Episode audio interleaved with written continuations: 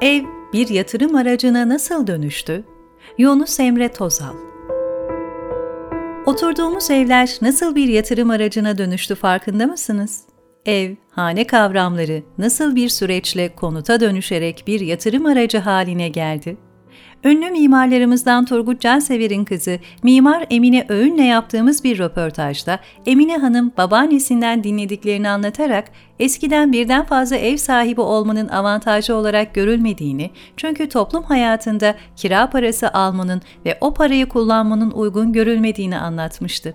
Eğer ikinci bir eviniz varsa ve eğer herhangi birisi orada oturuyorsa, oradan kira geliri alınsa bile o kira geliri toplumda açık bir şekilde başka bir yoksula verilirmiş, kullanılmazmış. Hele hele o parayla eve asla gıda, meyve sebze gibi ihtiyaçlar karşılanmazmış. Boğazdan geçecek lokmanın alın teri olmasına dikkat edilirmiş. Peki, iki vadi dolusu altınla yetinmeyip, üçüncü bir vadinin daha istenmesi, ilerlemenin asıl kaynağı olarak görülebilir mi? O günlerden bugünlere nasıl geldik? Oturduğumuz evler bir rant aracına nasıl dönüştü, dönüşmeye devam ediyor? 2017 tarihli bir Birleşmiş Milletler raporunda barınma hakkının metalaştırılmasına dayanan modellerin mahsurlarına dikkat çekilmişti.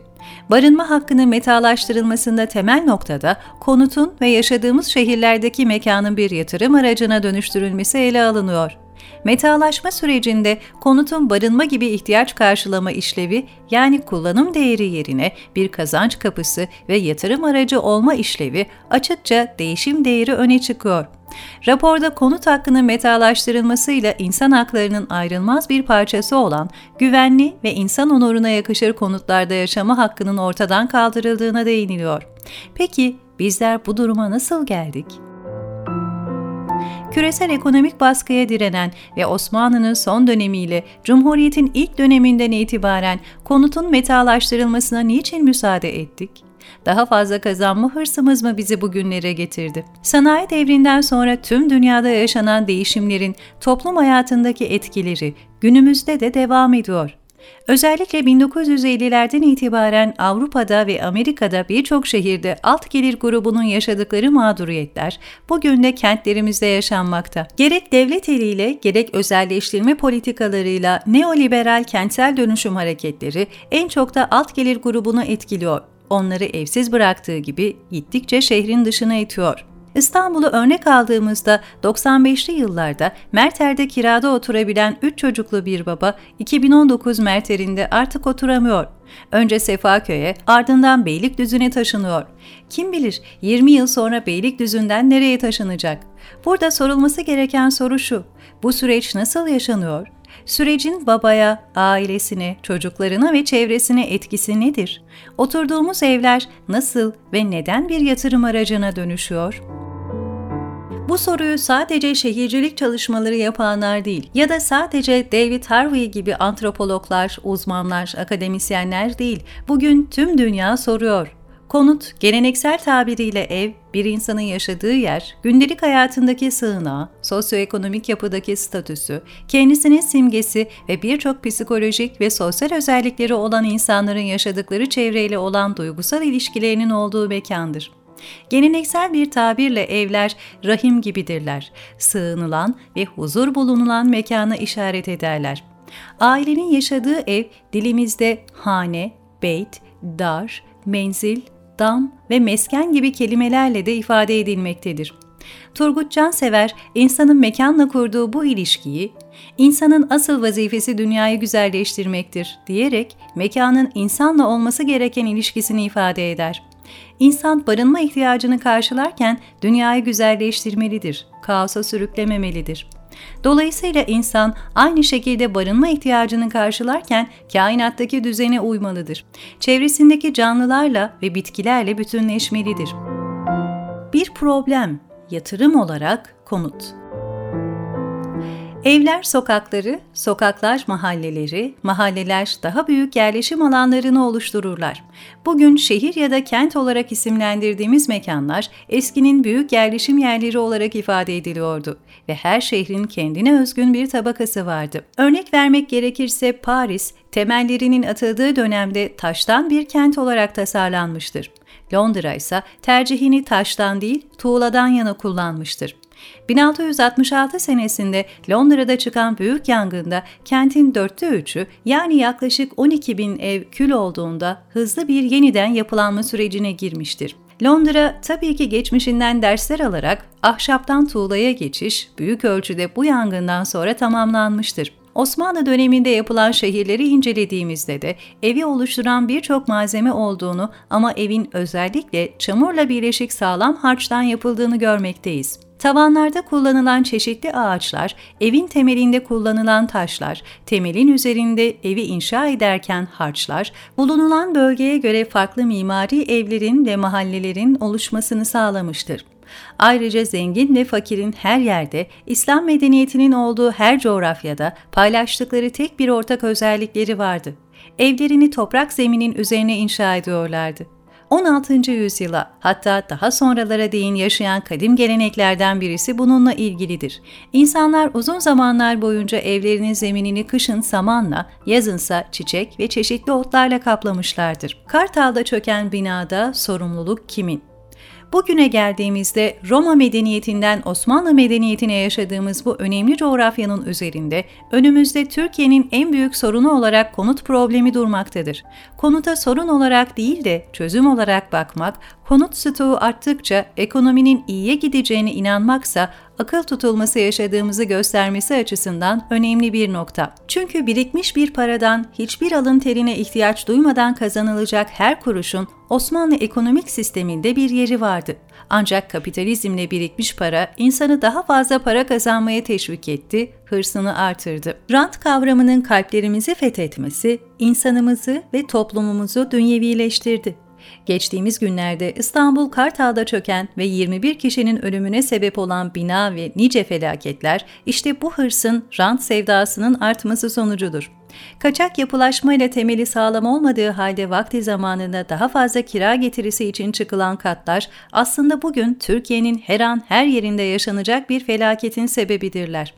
Dolayısıyla bu büyük sorunu analiz etme aşamasında çöken binalarda ölen insanlarımızın sorumluluğunu birilerine yüklemek, yaşanan felaket karşısında meseleyi geçiştirmektir. Topu taca atmaktır. Büyük sorunu görmezden gelmektir.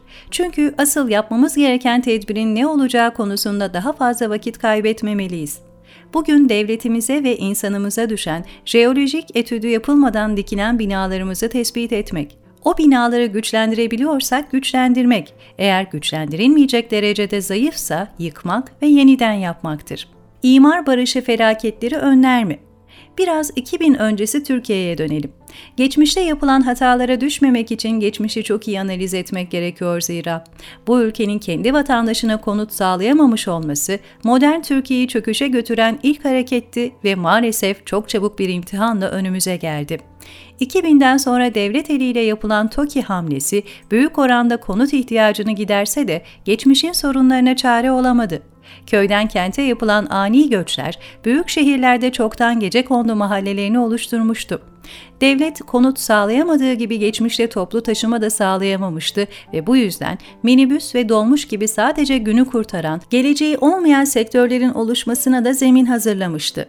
2000'den sonra AK Parti ile beraber yapılan toplu taşıma furyası bugün ülkenin her yerini sarmış durumda ve partinin 2023 projelerinden en büyük alanını oluşturuyor. Elbette zararın neresinden dönülürse kârdır. Fakat geçmişin sorunlarını çözmek için de şehirlerin artık mevcut ve gelecek planlarının oluşturulmasına ihtiyaç vardır. Bugün Türkiye'nin önündeki konut problemini geniş bir odak noktasından bakarak analiz ettiğimizde karşımızda sayısı 13 milyona yaklaşık ruhsatsız yapının imar ve ruhsat sorununa çözüm getirmesi beklenen imar barışını da Türkiye'nin bahsettiğimiz şehircilik problemine dahil etmek gerekiyor. Neden mi? Hatırlayalım. 1984 yılında Turgut Özal zamanında imar affı, bugünkü ismiyle imar barışı gündeme getirilmişti. İmar affının kente, çevreye ve yaşam değerlerine yaptığı olumsuz etkilerin sonuçları uzun vadede görüldü. Bundan dolayı kamuoyunda imar aflarına karşı bir tavır oluştu. Çünkü ilk başta vaat edilenlerin hiçbiri olmadı. Örneğin imar affı çıkarılırken bundan sonra kaçak yapılaşmaya asla izin verilmeyeceği söylenmişti. Her seferinde imar afları sonrasında kaçak yapılar oluştu. Bu süreç daha da hızlandı. Vatandaşlar arasında eşitsizlik ve adaletsizlik oluştu. Yasaya saygılı vatandaşlar cezalandırıldı, yasaları çiğneyen kesimse kendi tabirlerince ödüllendirildi. İmar afları bir sonraki imar affının nedeni oldu. Kaçak yapılaşma hiçbir zaman önlenemedi. Bütün kentler, yaşam değerleri, akarsular ve kıyı alanları, mutlak yapı yasağının olduğu bölgeler kaçak yapılarla doldu ve yaşanmaz hale geldi.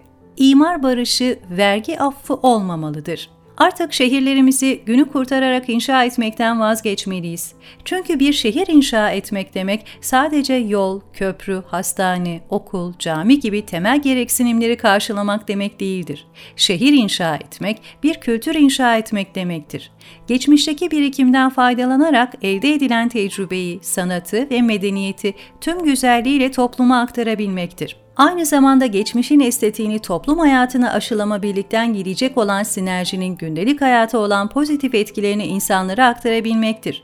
Bu yönüyle devletten beklenen, paylaşmayı kabullenebilen insanların birbirleri için uygulayacakları kuralları tasarlamaktır. Diğer türlü sadece kaçak yapıların devletle bütünleşmesine izin veren bir imar barışı bize felaketten, yıkımdan, zulümden ve sancıdan başka bir şey getiremez. Sayit Faik'in Alemdağ'da bahsettiği yılanlar şehri terk edeli çok oldu. Çünkü yaşadığımız şehir tabiattan uzaklaştı. Bitkilerden ve ağaçlardan ırak düştü. Bugünlerde İstanbul semalarında dolanan Cemre, yeşil alan bulamadığı için düşemiyor. Artık baharın gelişini yaşadığımız şehirden en az 2-3 saatlik mesafeyle uzaklaşarak anlayabiliyoruz. İmar barışının tabiatla bu uzak kalışımızı önlemedikten sonra ne anlamı var? Bu yönüyle bakıldığında imar barışını sadece bir vergi affı gibi bir şey sananlar çok büyük bir yanılgı içindeler.